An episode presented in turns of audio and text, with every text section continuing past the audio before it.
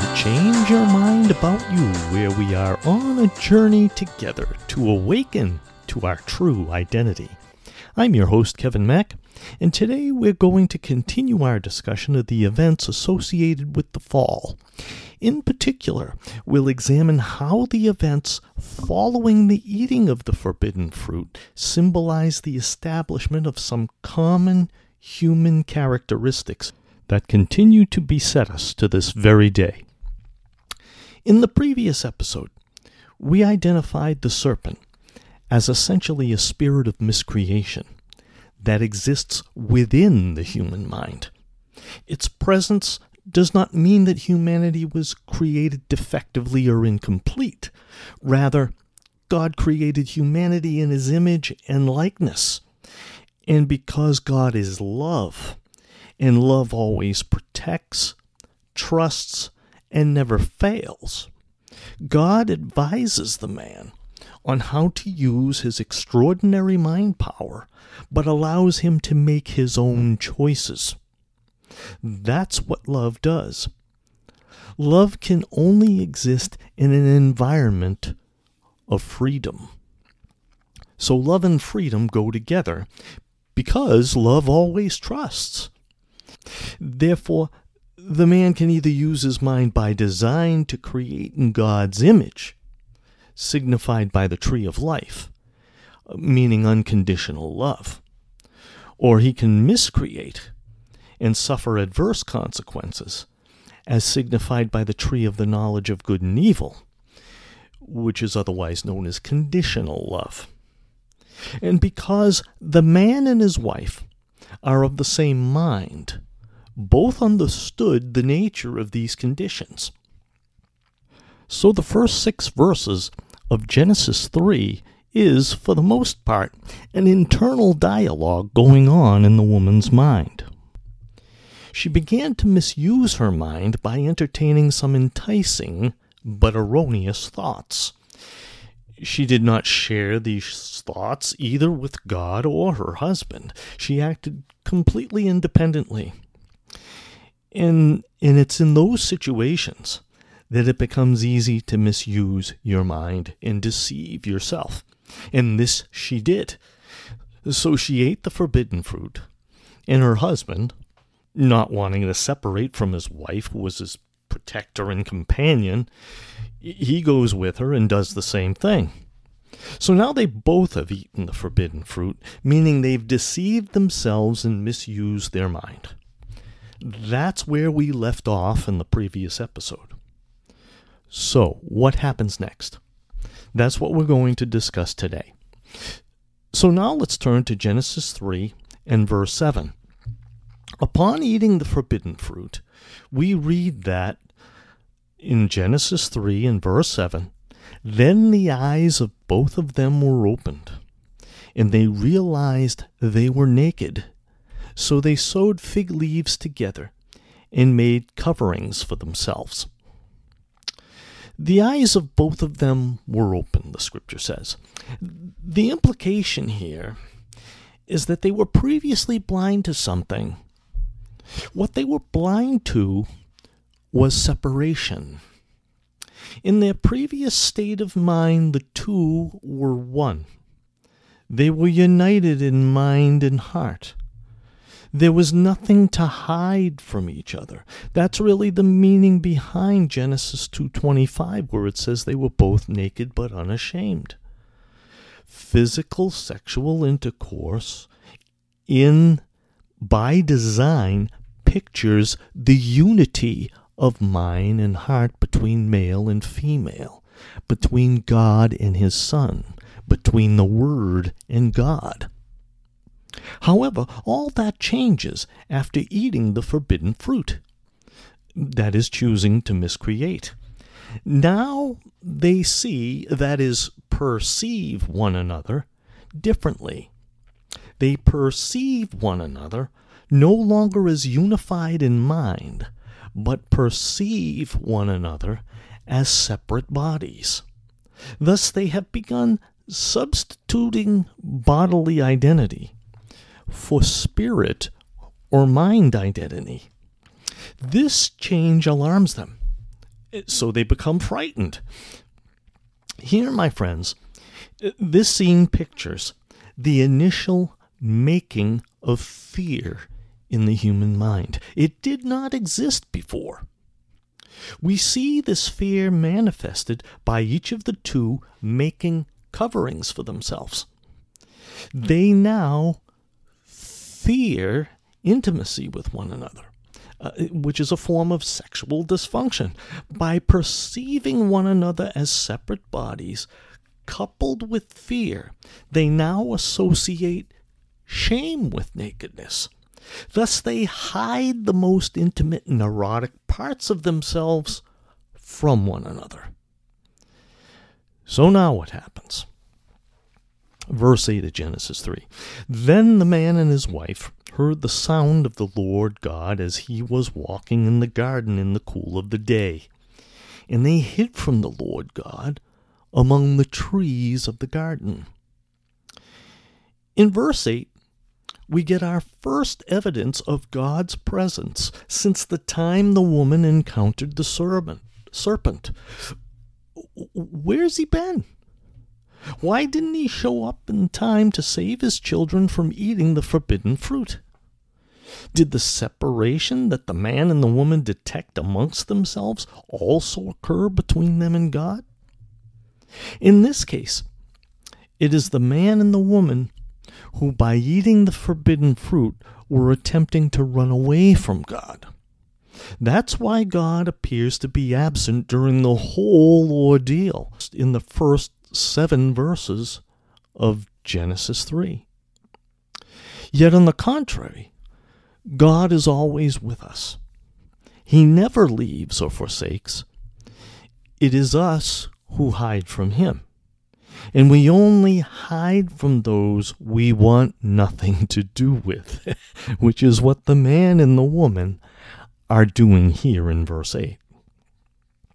Also, notice that God was walking in the garden. Recall from our previous episode that the garden represents the mind.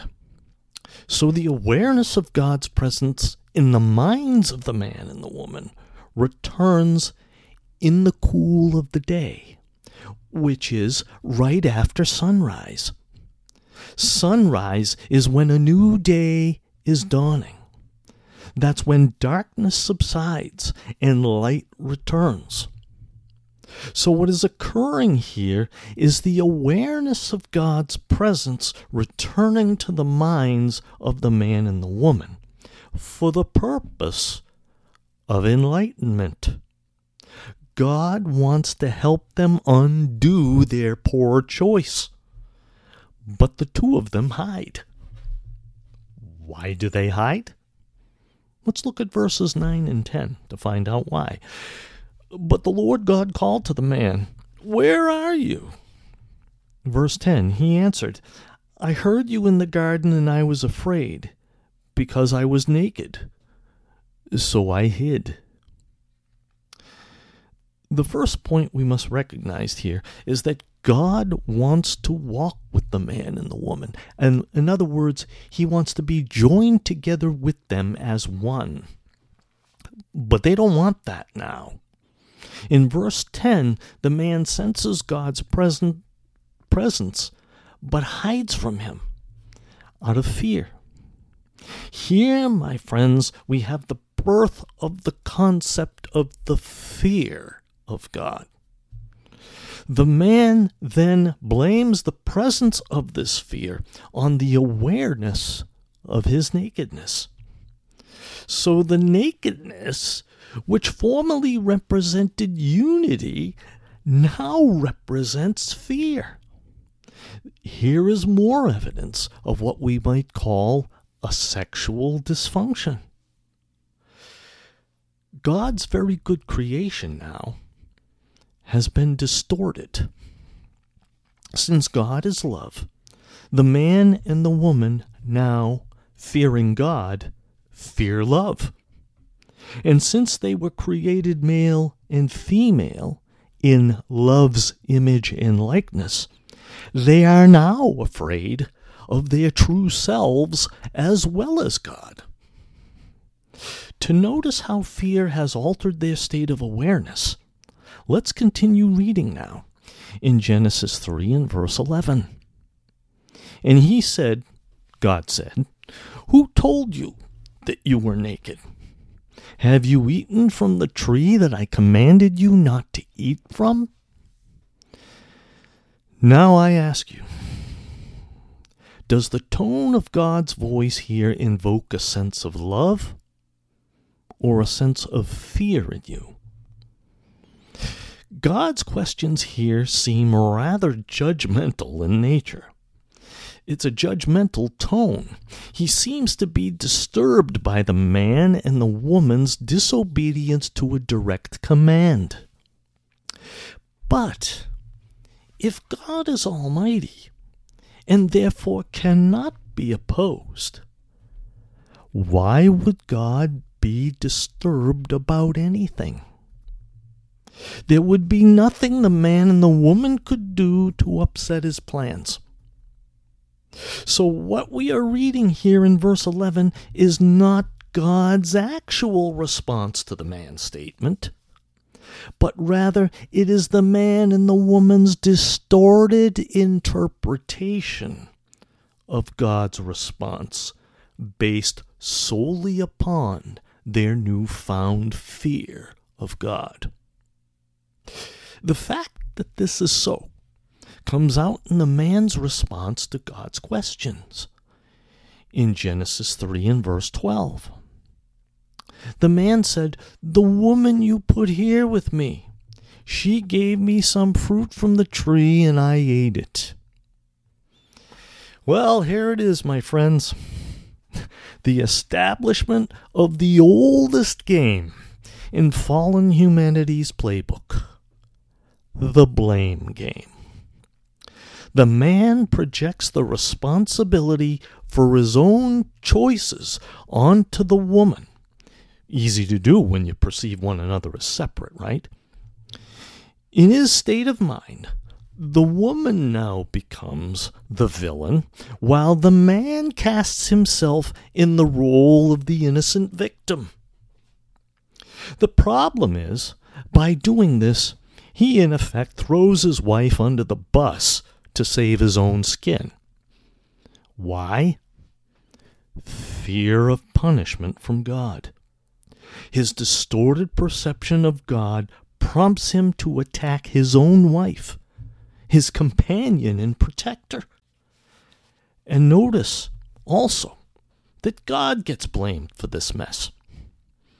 The man says, The woman you put here with me. In other words, you share the blame too, God. Don't look at me. It's not my fault. I'm an innocent victim. So, as the dialogue continues, God appears to run with the man's distorted version of the story. We see this in verse 13 of Genesis 3. Then the Lord God said to the woman, What is this you've done?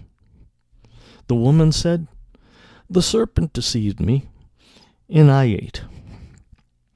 So the woman, after seeing the way her husband responded, in effect decided that, hey, two can play that game. She in turn blames the serpent. Yet this is a clever twisting of her husband's and her own thought process. Earlier we said that the serpent represents the spirit of miscreation and that it is a phenomenon that it occurs in one's own mind. What the woman is actually doing here, then, is projecting her own thoughts onto an imaginary being outside of herself. Here we have the birth of the phrase, the devil made me do it. It is the same concept that causes us to falsely judge another human being by projecting our own thoughts onto them. Why do we project our unwanted thoughts onto others? Why did the woman choose to project her thoughts onto the serpent? Why did Adam project his thoughts onto his wife and God? The reason for this projection is, is clearly stated in A Course in Miracles. Let's go to the text in chapter 13, section 2 and paragraph 1. The first verse says, quote, The ultimate purpose of projection is always to get rid of guilt. End quote. Both the man and the woman feel guilty.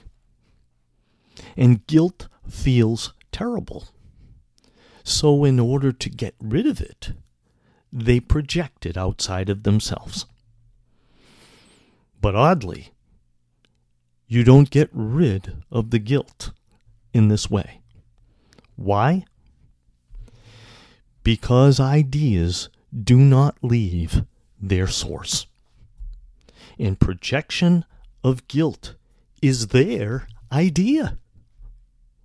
A Course in Miracles confirms this in the text, chapter 13, section 2, paragraph 2, verses 2 and 3, where it says, quote, You project guilt to get rid of it, but you are actually merely concealing it. You do experience the guilt, but you have no idea why. End quote. Thus, the projection of guilt onto another is merely a form of self deception.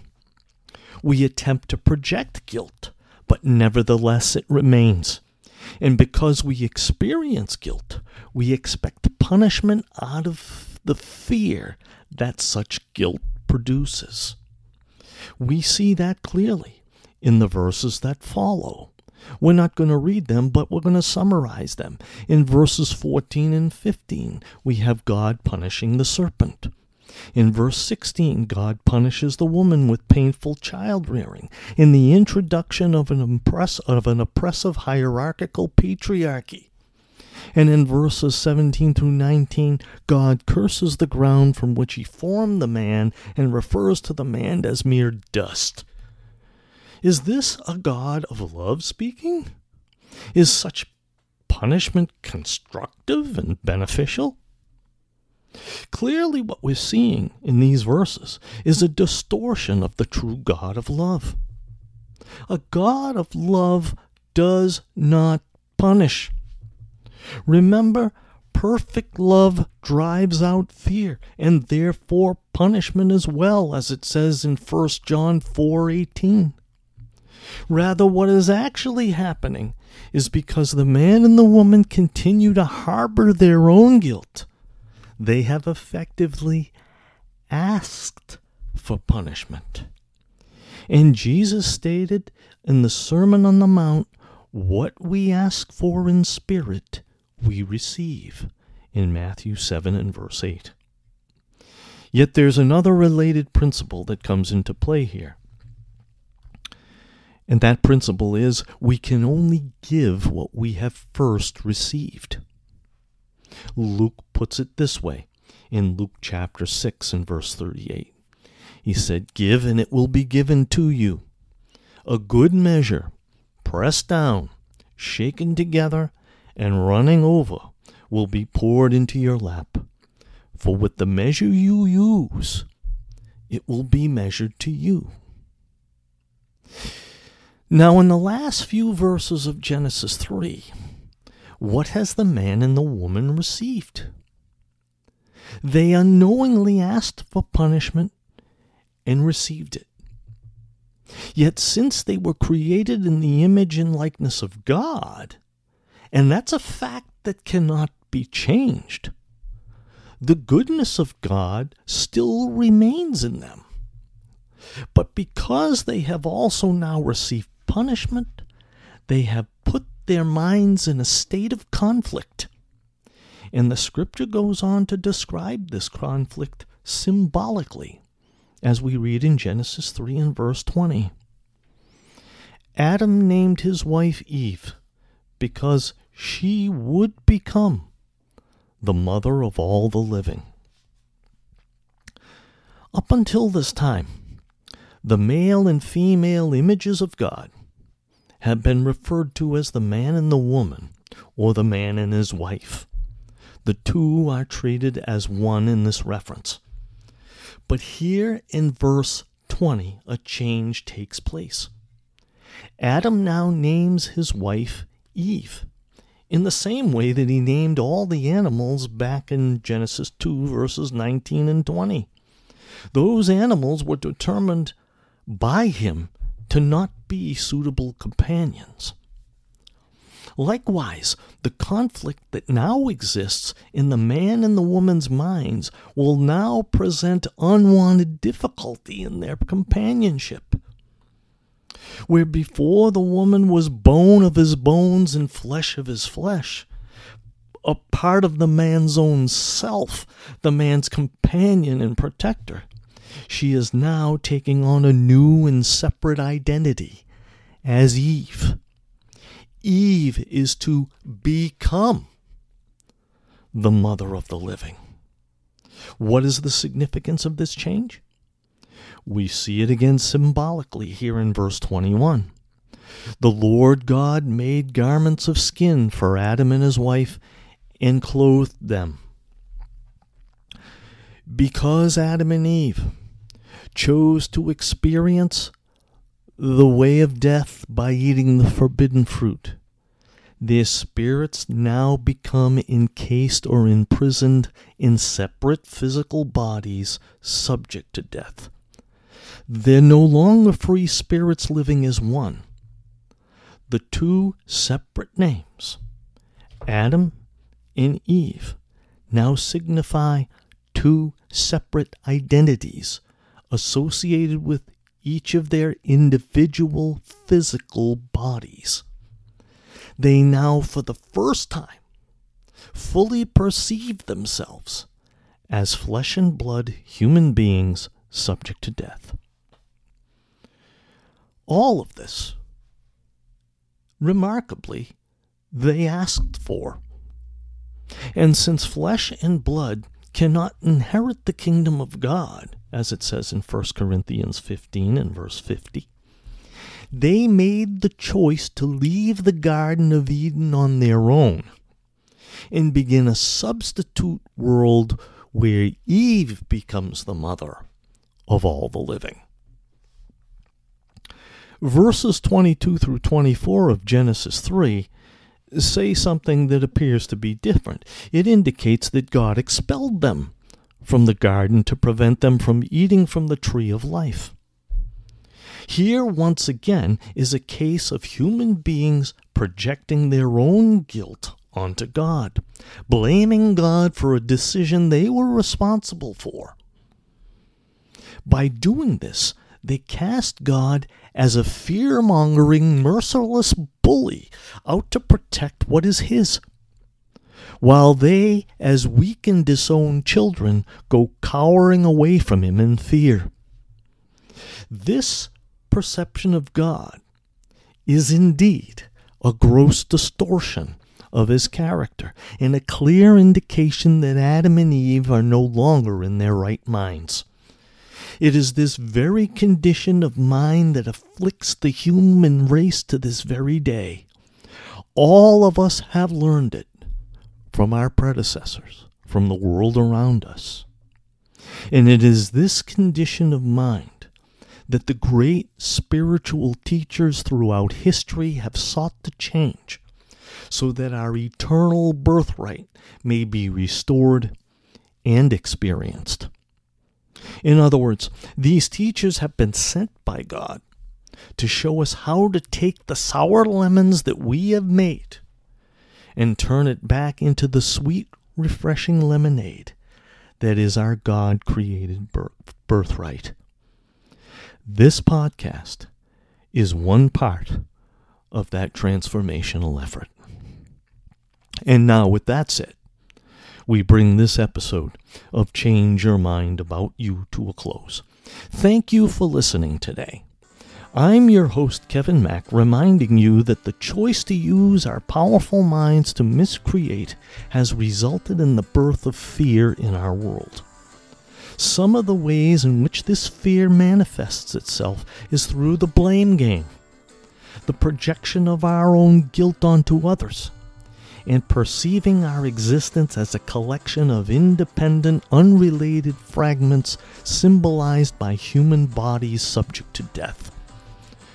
All of these manifestations are indicative of our conflicted state of mind.